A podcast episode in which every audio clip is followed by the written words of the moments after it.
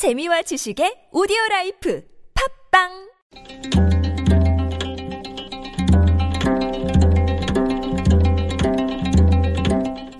한문학자 장유승의 길에서 만난 고전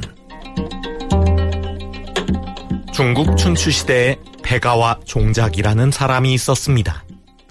백아는 거문고의 명인이었는데 종자기는 백아가 연주하는 거문고 소리만 듣고도 그가 무슨 생각을 하는지 알 수 있었습니다.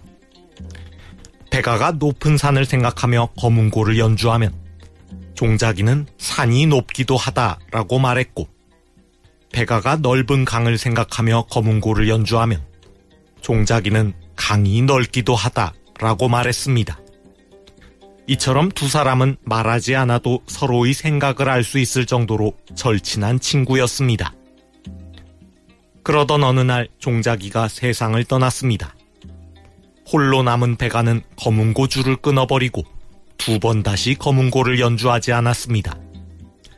검은고 소리만 듣고도 자신의 마음을 알아주었던 유일한 친구가 없어졌으므로 더 이상 검은고를 연주할 이유가 없었기 때문입니다. 중국 고전 열자 탕문편에 나오는 이야기입니다. 여기서 나온 고사성어가 지음입니다. 알지, 소리음.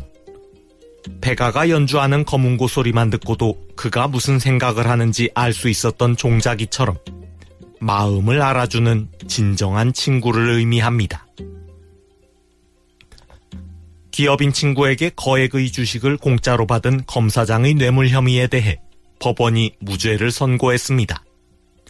두 사람이 보통 친구 사이를 넘어서는 지음의 관계였기 때문에 대가성을 인정하기 어렵다는 것입니다. 돈을 달라는 말을 하지 않았는데 친구의 마음을 알고서 먼저 돈을 주었다니.